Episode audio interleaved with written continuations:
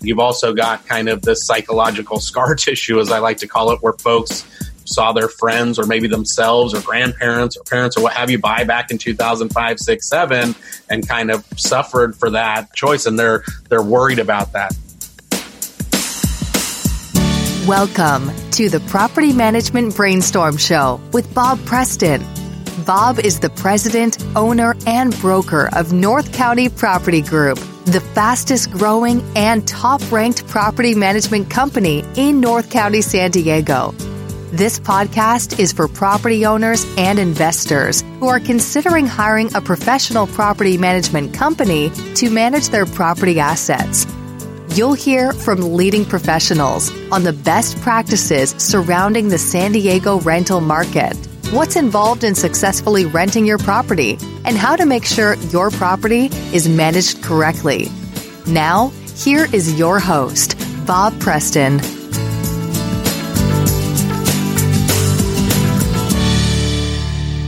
Welcome, welcome, welcome to the Property Management Brainstorm podcast. I'm Bob Preston, your host of the show, broadcasting from our studio at North County Property Group in Del Mar, California. I'm really excited about our show today because we will be discussing the economic outlook for the California real estate market and what this means for possibly investing in property in 2019. I have with me today by telephone from Central California, Atascadero to be precise, Jordan Levine, who is the deputy chief economist at the California Association of Realtors, otherwise known as CAR, and that's how I'll refer to it today. And Jordan, thank you for joining us. This is awesome. Bob, thanks so much for having me. I'm excited to be here. Great. In preparation for today, I did review your bio on LinkedIn. Uh-oh. Really, really impressive. And I'm hoping you can start the show today just by sharing your background, what you do for CAR, and your areas of responsibility as the deputy chief economist. Yeah, definitely. I'm uh, started my career as a data nerd. I, I went to school at UCSB and got a degree Me in too, economics. fellow gaucho, right? Nice. That's right. Yeah, and then uh, after that, I went out and did some grad studies out in England. Kind of dual purposed it for the you know for to get that education, but also just to see a bit of the world. Then I came back and dove into economic consulting initially and doing stuff in intellectual property and litigation. Then I moved to a, a consulting company up in Los Angeles where we were focused on just macro forecasting specifically focused on California, and a huge part of California's economy is obviously our housing market. So I did that Right. for about uh, eight or nine years, and that's how I kind of crossed paths with Leslie Appleton Young, who's my boss at CAR, um, doing some studies for them about property taxes and some other things in my kind of role as a consultant. And then uh, when the position came available at CAR, I kind of jumped at the chance because I really felt like I was going home. The real estate side of things was always my favorite thing to to look at in terms of studying the economy as a consultant and also just on a personal level. I mean, I grew up in East County, San Diego. My dad was a, a realtor. He started as an appraiser and then he became a realtor and he started acquiring some investment properties. So So it's in your blood, so to speak, the real estate market. Yeah, exactly. Now I feel like I'm I'm kind of coming home because I'm able to kind of nerd out and use my data skills that I kind of went to school for, but also apply them to a market and a huge chunk of the economy that's both important and also personally kind of meaningful to me. And so here at CAR, and I've been here about three and a half years now, I'm basically in charge of rolling out all of our market statistics and uh, monthly press release about what's happening with sales prices. I do a lot of talking to people in the real estate community about the economy and how that specifically impacts housing. I create a lot of products, so I'm trying to really level up our product stable at CAR so that our members have, you know, all the information they need to go out there and crush it because as I'm sure, you know, all of your listeners know, every market is kind of unique and different and has its own kind of ins and outs that you need to know. And so my focus at CAR over the last three years is really taking that stuff that we've done really well at the state and the county level for many years and really trying to drive that down to the local level, be it at city level or zip codes, and also expanding the kind of segmentation analysis that we do. So looking at things at different price points, breaking things up by quintiles, and then also driving new indicators that can hopefully give us a better picture of where things are going in the future. Wow, that is awesome and super detailed stuff. And you're right. I mean, California must have a ton of different little real estate markets and segments because the diversity of the state. Yeah, it was one of my biggest lessons when I first started at CAR. You know, we were rolling county level data for so many years, and I would go out and present this county level data in places like San Diego, and people who would come to my talks would go, "Yeah, that's great," but in Alpine, you know, where I live, that's not the story. Or in La Jolla, things look completely different. It really does provide kind of a lot of leveling up of the game if you're able to really see into your own little micro market and really understand the dynamics there and how it compares to what else is happening at a more macro level. Absolutely. And for our listeners, this is old hat, this kind of podcast stuff for Jordan because he hosts his own podcast for CAR called Housing Matters Podcast. I'm going to ask about that a little bit later and you can tell the listeners where to find you and your podcast because it's great stuff well beyond the level we're going to be able to touch on this today. So suffice it to say that, and I think you'll agree with this, Q1 of 2019 from a economic perspective has been sort of a wild ride, right? In the first couple of weeks of, of April, there have been, there's been some interesting announcements and not just from a state perspective in California, but even, you know, nationally and globally. Am I right about that? Maybe you can share some of those insights. Yeah, definitely. I mean, the markets, as I'm sure all of your listeners know who are active investors, you know, the markets are all over the map. We've seen consumer confidence all over the map as kind of a result of that, right? It kind of goes the way that the markets go. And we've also seen things happen on the retail front with consumer spending. And that's the one that I'm most concerned about because really that's the, the number one driver of our economy at this point. But then, you know, we've got the Fed making announcements about kind of no moves and things like that. We've seen kind of drop back down again after going up to 5%. And so, you know, things are, are just kind of a little bit crazy out there. And unfortunately, you know, the, the one thing that I'm most confident in forecasting is that this kind of volatility that we're seeing is kind of a, a staple of the new environment that we're in. You think that's just for 2019 or will it, con- that sort of volatility continue beyond this year? I mean, I know you're, you don't have well, a crystal ball here, right? Yeah, exactly. Well, I think, you know, the question is how long can the economy hold up, right? Because, and I think that's kind of what underlies a lot of this skepticism and things moving all over the place and markets going down and back up and things like that is that, you know, in general, if you look back historically, you don't see expansions that last, you know, 10 years or more. And we're, you know, the recession officially ended back in 2019 during the second quarter. And so we're really coming close to that kind of 40 quarter long expansion that you just don't tend to see. And now, uh, you know, although I always caution folks, recessions don't just happen for no reason, this expansion is getting pretty long in the tooth. Sure. It's interesting because, I mean, you sort of mentioned things that are occurring at the national and global level. I mean, we've had the government shut down this year. There, we've got a trade conflict with China. The stock market, as yeah. you've alluded to, has certainly been volatile. And then you also mentioned consumer confidence. I mean, what does consumer confidence and with all this volatility in the background have to do with the real estate market?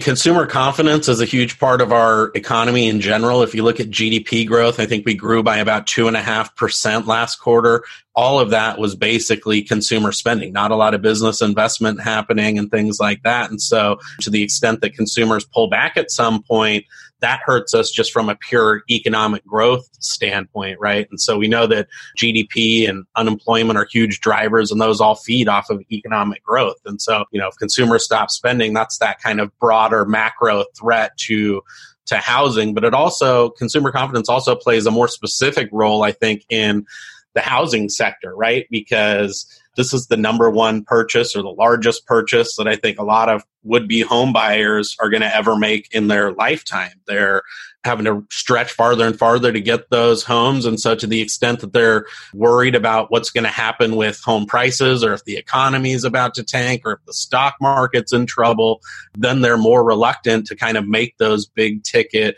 purchases. And in fact, we're starting to see that in our survey research. So we're out there asking folks, do you think it's a good time to buy? Surveying Californians specifically. And what we've seen over the last nine months is that about three out of four are saying, no, it's not a good time to buy. And that's despite the fact that, again, all of those economic indicators I mentioned, low unemployment, growing economy, low rates are out there. But there's, you know, again, just kind of underscores how important that consumer confidence, that psychological component is to housing specifically.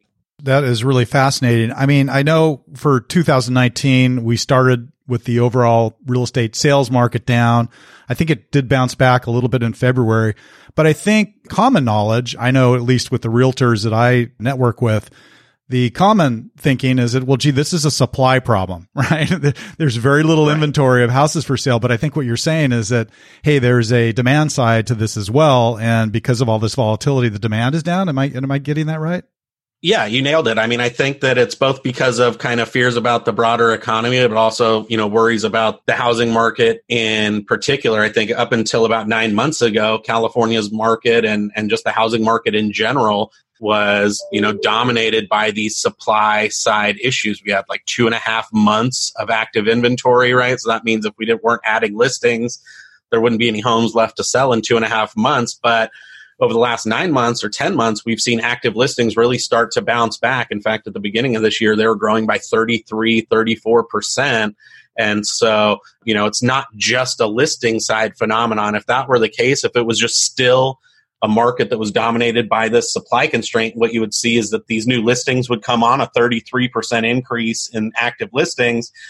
You'd have buyers lined up to buy those, and you wouldn't see things that we are seeing in the market like days on market going up, discounting starting to go up, right? If it was just a supply issue, these listings would come online, people would be, you know, snapping them right up. Days on market would not be changing, and you wouldn't see sellers having to start discounting. And so, although inventory's tight still from a historical standpoint, I think we're at 3.6 months of supply in March which you know compares to about six months as the historical average. It is a lot more than what it was a year ago, mm-hmm. and you've also got kind of this psychological scar tissue, as I like to call it, where folks saw their friends or maybe themselves or grandparents or parents or what have you buy back in 2005 6 7 and kind of suffered for that choice and they're they're worried about that so i go out and do these talks all the time and talk about these good economic numbers that we're seeing and invariably i get you know the comment that you know, yeah, but my brother just told me that prices, you know, aren't going to hold up or whatever it is. And so I think, again,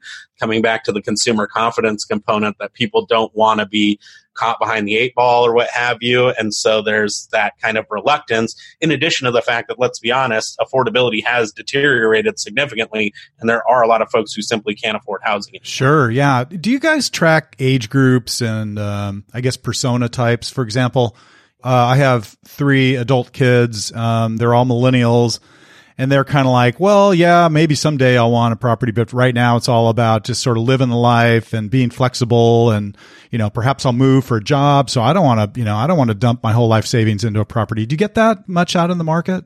Yeah, I mean, we do survey research all the time and look at things broken out by generation, and you can see that. Uh, I mean, for me, what's really interesting is is not that they lack the desire for home ownership, but it's you know everything that I think used to happen in folks' 20s is now happening in their 30s, exactly, right? Yeah. so people aren't getting married till they're 30, 35 these days. They're not having kids. And those are the big drivers that precipitate home ownership. And so I think that, you know, when you ask them from a value standpoint, do you believe in home ownership? Do you want home ownership? Do you think that's synonymous with the American dream? They say, you know, A, yes, but B, how could I ever afford that? And C, you know, I'm not ready yet.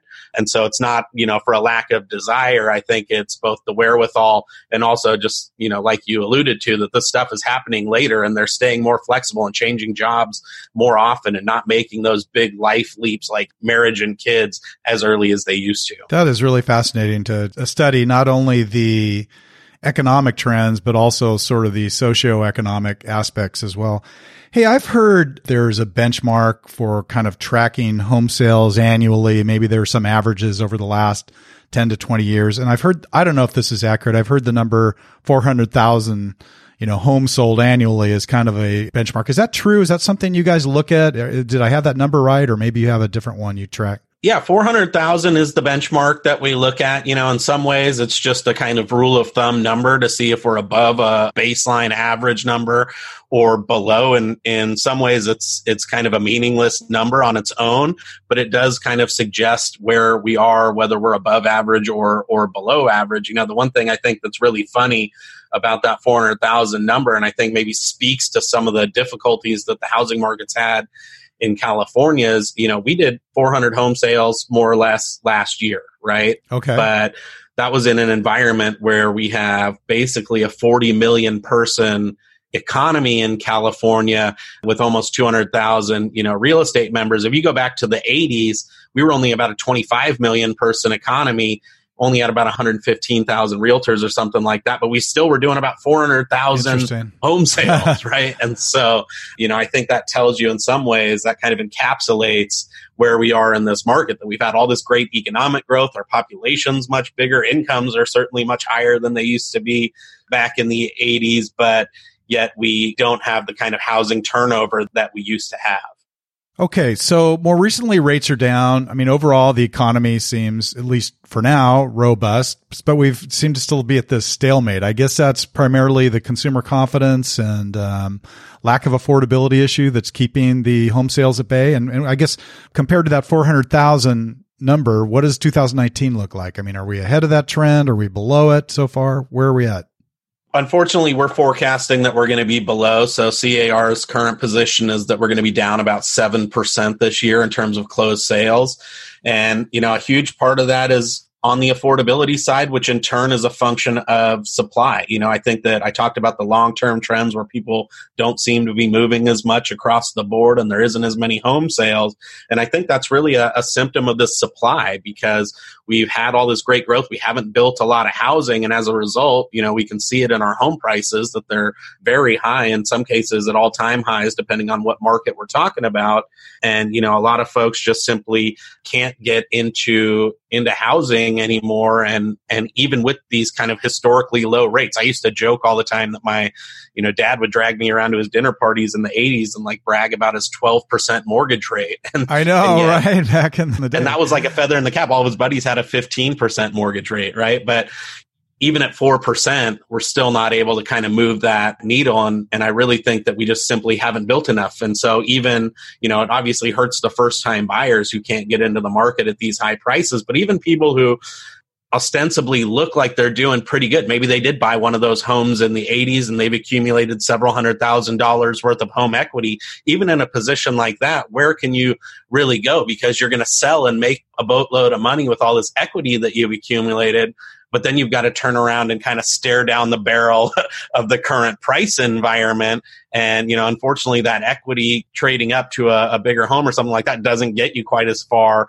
as it should just because of how much prices have grown. You know, it's like all that equity is, is a strength, but it's also a weakness because that's the kind of equity that you're going to have to pay somebody else out for on the back end of that transaction. And so for people like sure. my father in law, who, you know, got you know no mortgage really and have seen tons and tons of appreciation even for him to go out and buy a, a, smaller condo or something like more in the downtown area those things are are not cheap and he'd be looking at a, a pretty big mortgage payment just to go from his kind of big four bedroom house into a smaller condo that's newer and closer to amenities and stuff like that. And so it kind of affects the whole price spectrum from first time buyers all the way up to long-term homeowners and and that's where I think the sales are really suffering. That's interesting. I mean, we talked about millennials a little bit and in reference to your dad. I'm assuming he's kind of a baby boomer era, right? And so, yep. I mean, do you see baby boomers in California who may have even lived here their entire lives, who bought back in the 80s, like you described, they have tons of equity, just pulling the plug on California and selling their home and either, you know, getting an RV or traveling or moving to another state or maybe another part of California where the cost of living is much less? Yeah, all the above. I mean, I was just crunching the migration data yesterday and we saw, I think, 40,000 or so boomers leave just last year on net. So that's even after accounting for some folks who actually moved in. We had a, a 40,000 person net deficit moving out of California, wow. but it's actually not just boomers and retirees. You do see folks going to low income tax, low property tax states in retirement, but we're even seeing this happen all the way down the age spectrum. And so we saw, I think, about 25,000 millennials and another 27,000 Gen X. And so we actually had more people who were under 55 leave California than we had folks over 55 leave California. And I think that as difficult as the state can be in retirement, it's also really challenging for folks like your kids who said, you know, look, we can't get into home ownership no or we don't want yeah. to right now. I think if it wasn't so unaffordable, they might sing a, a, different tune on that front. Yeah, for sure. So a lot of dynamics at work here, which makes all this all the more interesting. And I've heard you speak on your podcast about this technical term. I'm not completely clear on it, so I'm just going to throw it out there. Maybe you can help us with it in terms of explaining sure. it in layman's terms. And that's called the yield curve inversion. And I think this pertains to the investment opportunity and how people are looking short term and long term. I'll let you explain it. Yeah, definitely. The yield curve is one of those super nerdy, esoteric economics uh, terms that is really kind of making a, a, fairly basic concept much more complex. I think if there's one thing economists are good at, we're good at making something simple complicated. But essentially, what the yield curve is, is just looking at yields on different government bonds across different levels of maturity, right? And so, you know, I always think of the bond market in very first principles kind of layman's terms anyway because that's all i can understand sure. but uh, you know essentially when you're buying a government bond you're loaning the us government money right and so the amount of return that you're going to get on that borrowing that they're doing from you is a function of that inherent risk, right? And so if you're going to let them tie up your money on a 30 year bond as an example and you're not going to be able to touch that and they could do, you know, whatever they want over the next 30 years, there's a lot of risk there that they might go off the rails and accumulate all these deficits and not be able to pay me back my money that I'm loaning them on the 30 year bond. And so you tend to see higher interest rates on longer term borrowing, right? So if I'm going to loan the government money for a longer time, then I have more exposure to their bad choices, and I'm going to want them to pay me a higher rate of return to compensate me for that extra risk that I'm taking. The idea with the yield curve is that at the short end of the yield curve, where the term is very short, like a year or a couple of months, the idea is that there's a lot less question marks about what the next three months looks like compared to the next 30 years. And so I'm taking less risk. And so I don't need you to compensate me as much for loaning you money over a short term period as I would over a long term period. Now, when the yield curve inverts, that tells us something about what folks are thinking about the economy because now all of a sudden, what we're saying by the yield curve inverting, we're meaning that the lower term securities and bonds are actually paying a higher rate of return than you would get for loaning the money for a longer period. And so that tells us that there's some fears about the underlying risk in the economy over the short run. Why would I ever loan you money for 30 years if I can loan you money for three months and, and get an even better rate of return on that? But it's reflective of this kind of underlying risk to the economy where we think things could go south over the short run and I want to be compensated for this extra risk that I'm taking. And so that typically is kind of batting a thousand in terms of an indicator being able to predict future recessions. They don't happen immediately, but pretty much historically, if you go back in time, every time the yield curve has inverted, a recession has followed in the subsequent 12 to 18 months. Interesting. So 2020, 2021, if what you're saying is true, we might be facing another recessionary period. How does the yield curve inversion and the perhaps looking at a recession in a couple years, how does that impact the real estate market now in terms of investing opportunities? Well, the good news is that it's keeping rates lower. You know, when the yield curve inverts, the Fed has a lot less incentive to start jacking up rates, which is what, you know, they're really largely affecting that kind of short end of the yield curve, those overnight rates and short term bonds. And so, you know, for us, I think the silver lining from a real estate standpoint is that the forecast for rates, we're actually revising ours down. We don't think that rates are going to go up as fast as we uh, originally thought. Some folks thought by 2020 we could kind of be in that kind of 5.2 to 5.5% range. That was based on where we were sitting in November with 5% 30 year fixed rate mortgages. With the yield curve inverting and some of these global issues that we've already talked about, I think that rates are going to be a lot lower. And so buyers have already got a bit of a reprieve on rates. And that's actually why I think again, and you know, we might have seen even bigger declines in home sales during the first quarter had rates not kind of dropped back down to four percent. And from what you can tell and what the Fed's saying, at least today, it seems like are the rates going to be held pretty tight through 2019? Does it seem like that?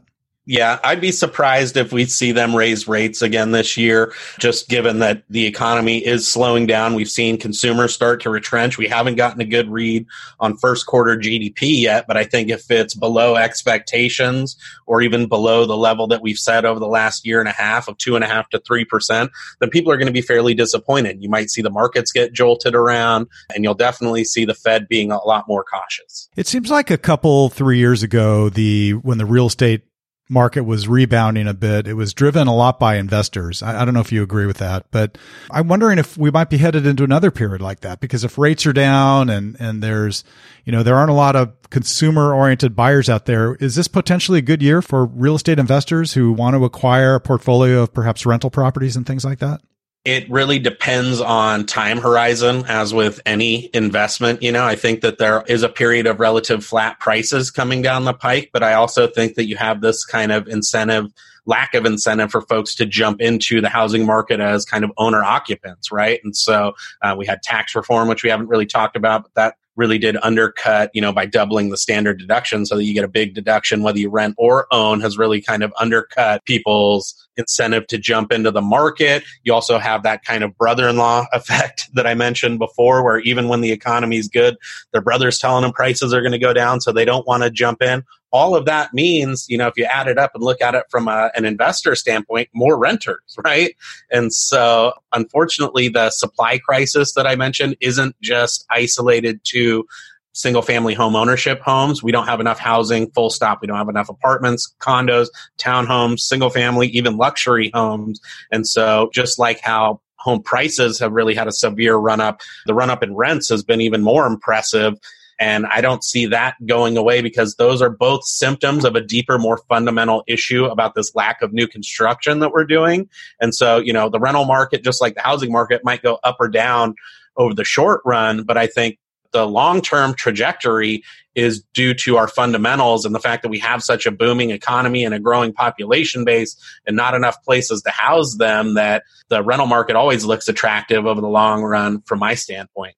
That's really interesting. So yeah, I was going to get into that with you and start asking some questions about the rental market because I mean, most of what we've talked about so far has been the the real estate market in general and buying psychology and things like that.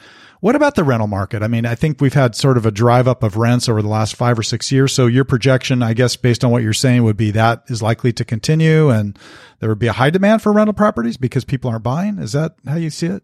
Well, look, we have a lot of demand for housing, full stop. And if people aren't buying, then they have to be renting. And unfortunately, the housing vacancy numbers are in the low single digits. So even with this kind of increase in apartment construction that we've seen over the last couple of years, it's really a small drop in the bucket relative to the 30 years worth of underbuilding that we've done as a state. And so, you know, I, I do see again with 4.2% unemployment, with 2% unemployment in parts of like the Bay Area or 4% Orange County, San Diego, people are working and making money and they need somewhere to live. And that kind of bodes well for the medium and long term price on both rentals and ownership property. Yeah, no question about it. We see that the job market, at least in our local economy here in San Diego County, is pretty good. I mean, we have a lot of people still moving to town. And one of the things we yep. hear a lot at North County Property Group is, Hey, I'm moving to town. I just took a new job. I don't know where to buy. I don't know the market for buying. So, hey guys, you know, we want to rent for a year or two until we can figure this out and make sure that my job is stable. And so I'm guessing that there are a lot of markets like that in California, probably the Bay Area and some of the more populous areas throughout the state. Yeah, definitely. No, I mean the the economy is a huge strength right now, and in some ways, our biggest strength is also our biggest weakness because I think the great economy, this booming economy that we do have, is butting up against this fundamental lack of housing that's available, and so you kind of always are never ceasing to to be amazed at you know this kind of small home that goes for you know three or four thousand bucks a month on rent, or you know sells for six or seven hundred thousand dollars. It's always kind of um, you know never ceases to amaze that just you know how strong our economy is and what that does to the cost of living here. That's really interesting. So, a lot of our listeners are investors or homeowners who are considering being in the rental market, maybe buying a more investment property and then having someone like North County Property Group manage it for them. So what I'm hearing is that, hey, the, the time, the rest of the year for 2019 at least is pretty robust in terms of the investment opportunity and the rental market continues to stay strong. And so cap rates and things like that on properties would probably be pretty good for the rest of 2019. Yeah. Definitely, and especially to the extent that you're going to finance some portion of these investments, sure. I think you know in some ways it makes a lot of a lot of sense to do that, even if you've got a bunch of cash that you're sitting on. You know, just because the cost of borrowing right now, again, back down at four percent is channel you that kind of inner Ira Levine from San Diego back in the 80s. yeah, right. was, you know, thinking about facing those kind of 12 to 15% interest rates. And this is a great time to kind of build that portfolio for the long term. I would advise against kind of looking at these homes like how you look at your Scottrade account. I think that that's one of the negative consequences of coming through the 2005 to 2009 timeframe is that we've started to look at housing like how we've looked at commodities or equities, right? And that we buy low and sell high and we buy and sell. This is a long term play. This is a play where you can be leveraged, right? If I walk into a bank and say, look, I've got a hot stock tip. You know, I need 500 grand to go out and, and buy some of this new biotech or whatever it is. They would laugh at you, right? But if you say that you want to go out and borrow $500 to invest in real estate and rent it out or what have you, they give you that debt position. And you know what? You kind of reap the benefits of all the rents coming down the pike from a cash flow standpoint. But when it comes time to sell with that appreciation, they're not equity partners with you, right? So you've taken your 10% down or your 20% down uh, and leveraged the rest of the 80, but you keep all of the profits. And that's why yep. guys like my dad, who were, you know, high school dropouts who started out working at the, you know, Bob Baker Chevy dealership down the road was able to get into real estate, sell some homes, accumulate some money, invest in properties. And in a lot of ways, I attribute that and those investment properties to me being here kind of on this podcast speaking with you today because my dad wasn't a great a, story. an economist or anything like that but because of his investments in real estate i was able to go to ucsb and get my degree go abroad and, and study economics at a deeper level to come back and, and get these jobs. And that's kind of the beauties of home ownership and also kind of that kind of unique opportunity that that investing in real estate provides in some ways. You can't do that in really any other sector just because of the leverage nature and your ability to kind of borrow to make these investments. Right. So that's a great story. I love it. The the family connection there and, and that description of sort of how it was and how it is now and but what it did for your family. I guess the moral to the story is if you're going to invest in properties right now, do it for the long haul. You know, it's not going to be a short term sort of, you know, the flipper scenario. Maybe 2019, I don't know. Maybe it's not the best year for that. So yeah, we see the 13, 14% price increases over the next right. year or two. It's going to be more flat. So if you're looking to buy and sell and do all of that stuff, then I would say that, uh, you know, a rental property is not the best bet, but over the medium and long term, I think that it makes a lot of sense. So I love this kind of stuff and it's been an amazing conversation. I could geek out with you all day, Jordan, and I love listening to your comments and analysis.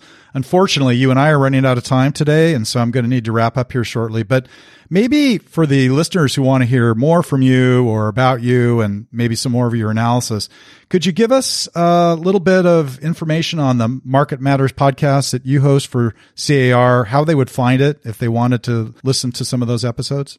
Yeah, definitely. So uh, we're always nerding out every couple of weeks on the Housing Matters podcast. You can download that any place where you get your podcast. We're on SoundCloud. We're in iTunes. I think there's other ones that my team have got it posted up so that it's there where you can find it. You can also listen to it on car.org where we have a lot of other, you know, resources available and data and statistics at the local level. So if you want to look at your markets and things like that, we're on social media at CAR Research and Economics, Facebook, Twitter, all that stuff. You can hit me there, listen to our webinars or email me or call or whatever. I'm always happy to, to chat housing. It's not just a job for me. It's something I, I really feel passionate about and so uh, always happy to chat. Yeah, I can tell you're passionate about. That's fantastic. And thank you so much for joining the show today. I've listened to some of your podcasts. I think I found it by Googling uh, Market Matters podcast, California Association of Realtors, and popped right up. So that would be a good way to do it. Jordan, thank you so much for taking time to join the show today. Very much appreciated. That concludes today's episode. I would like to make a quick plug. If you liked the content today, to please post a positive review for Property Management Brainstorm. It will make our day and also pay it forward to encourage other great guests like Jordan on the show. And thank you to all our listeners for joining the Property Management Brainstorm podcast. Until next time, we here at North County Property Group will be in the field working hard for our clients to maximize their property value, rental income, and maintain top tenant relations. And we'll see you next time.